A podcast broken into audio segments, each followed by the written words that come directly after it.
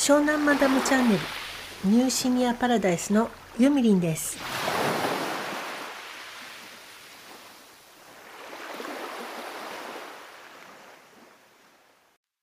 今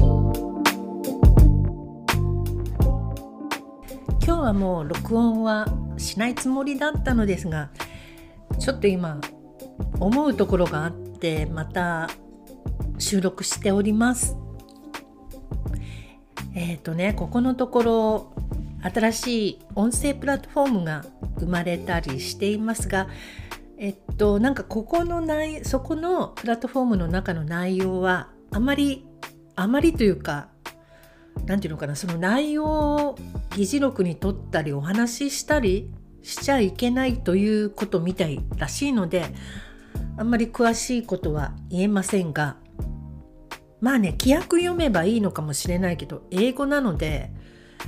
私はそこまであのちゃんとした文章を読めないので、えー、とりあえずあんまり内容を多分話してはいけないのでここで具体的なことは控えますがそのプラットフォーム内でね最近感じたことがいくつかあるので先週も今週も同じことについてちょっとイラッとしたことがありますのでそのことについてお話しします。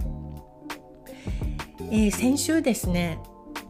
私は最近知り合った方といろいろお話がしたくてその方とえ、ー、とまあスタンド FM で言えばライブ機能みたいなものを使って初めてそこでお会いしたんですねライブ上でっていうかな。でその時に機能がよく使い方わからなかったので遊びに来てくださったゲストの方をもうどんどん上げちゃえっていう感じでステージに上げるというか来ていただいてどなたでもお話ししましょうっていう形にしていたんですね。そしたら何だったかなその方は自分は聞き戦なんだけどって言いながらものすごく長くお話を始めたわけですよ。自分がいかに昔去年のコロナが始まった頃に不安になってでいかにそのスタンド FM に救われたかという話をですね延々とされ始めたのね。でそれがちょっと度を超えるほど長くってあの女の人って結構そういう人多いじゃないですか。話し出したら止まらないでしかもその状況がよくわからないので話し続けてしまうみたいな。で私も結構冷酷には切り離せないので「はいはい」なんて聞いてたんですけど、まあ、最後はマイクをミュートにして黙ってしまうぐらいその人を喋り続けてたんですね。でこれはちょっとまずいなと思っていや聞き戦でいらっしゃるということですけど今話されたこと全てを配信されたらすっごいウケると思いますよって半分嫌味なんですけど「えー」なんて言っていてそれも通じなかったみたいなのね嫌味も。でまあこれはちょっと困ったなと思っていたらもう一人いらっしゃったのであちょっと話が変わるかなこの流れがと思っていたらなんとその方も延々と話し続けるタイプの方で結局ね私はその初めてお会いした方と話すためにライブ機能を立ち上げたのに全然聞きたいことが聞けずにちょっとねあのカチンときましてでもそこ まあ一応大人なので「すいません私たちちょっと打ち合わせがあるのでここで失礼しますね」ってこの後はあのあなたたちで場をつなげてくださいという形でマイクを渡したというか出てきちゃったんですけど結局初めての体験がそんなことになってしまったのででもあの人たち二度とあげるもんかって決めたもののその方たちの名前も覚えていないっていうかそれぐらい見ず知らずの人だったのに延々と話し続けられたので唖然としたというか最初からあの話が長い人だと分かっていればこちらも対処のししようがあったかもしれないけどなんかねびっくりしちゃった。ああいう時に自分をちょっと俯瞰して見れない人ってちょっと困ったなというか女性にはありがちですけどでもちゃんと簡潔にお話ししたり場の空気を読んでお話しできる女性もいらっしゃるしちょっとねああいう人はこれからもキックしちゃおうかなって思いましたね。まああんまり使わないかもしんないけどねあそこは。そういうことがあるから私はあんまりこういろんな人で話をするのが好きじゃないんですね。だから私はポッドキャストで一人で話すのが好きなんですけど特に女性の方って話が長い人が結構多い。で今日ですねまたあのそういうライブ機能のようなところでバリバリの経営者の方とバリバリのメディアの某編集長さんがお話しされてるところがあってでそこで質問を最後に10分ほどしかもう時間がありませんが受け付けております受け付けますっておっしゃったんですね。でそれで3人の方が手を挙げてというかその上に上げていただいてで質問コーナーになったんですけれどまず1人目の女性の方がやはり自分の話から延々と私がいかにこの音声メディアに向き合ったかというとということから延々と話し始めてでもその経営者の方は多分気が短いもうイライラしてるのが伝わってくるんですよね。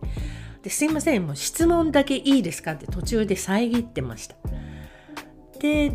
そういう時の女性っていうのはもう結構あの悪びれるずというか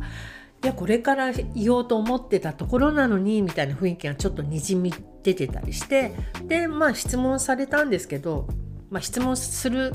ほどでもないんじゃないのっていうことを質問していましたね。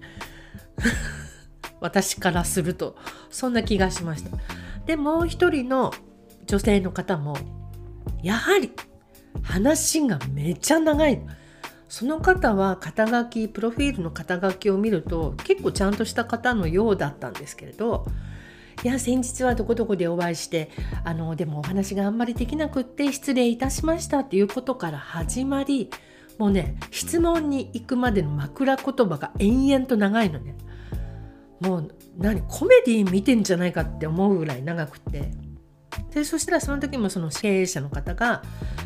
情報量が多いっすわ。ちょっともっと短めに質問だけお願いしますってお話しされていて。やっぱりああいう時はちゃんとああいうふうに言うべきなんだなって思いました。やはりその2人目の方も恐縮でございますすいませんっていう態度は全くなかったですね。それでは、えー、手短に話しますねみたいな感じで。なんかさ女性っていうのはディスカッションとかあんまり向かないんですかね。それは別に女性の能力が低いとはあんまり思わないですけどあのような場でしゃしゃり出ない方がいいのではないかなと見ていて思いました。私も結構苦手な方でこの前あの質問事をされた時に結構ねちょっとやっぱりピントのずれたことを言っちゃったのね。そしたらその方は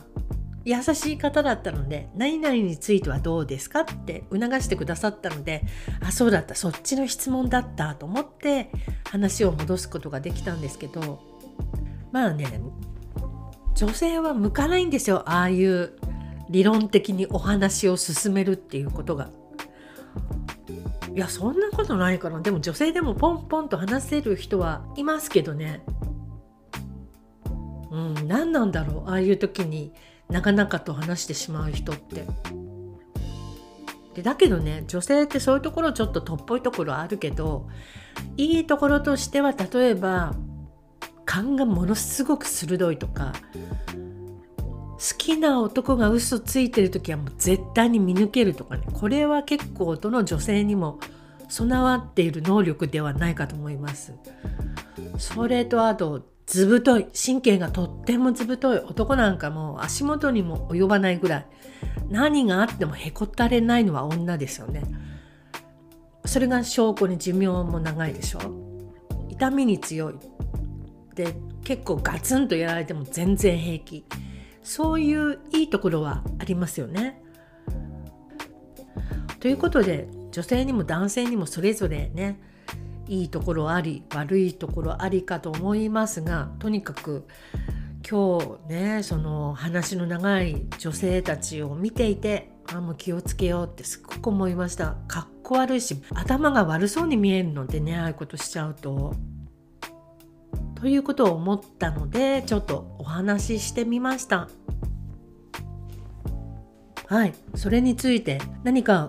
ご意見などあればどんどんお寄せいただければ嬉しいなと思います。あとはこんなことで私も困っちゃったのよとか女性だけで集まるとこんなことになって話がまとまらないのよねとかそんなこともあったらどしどし概要欄の方からご意見くださいお待ちしてます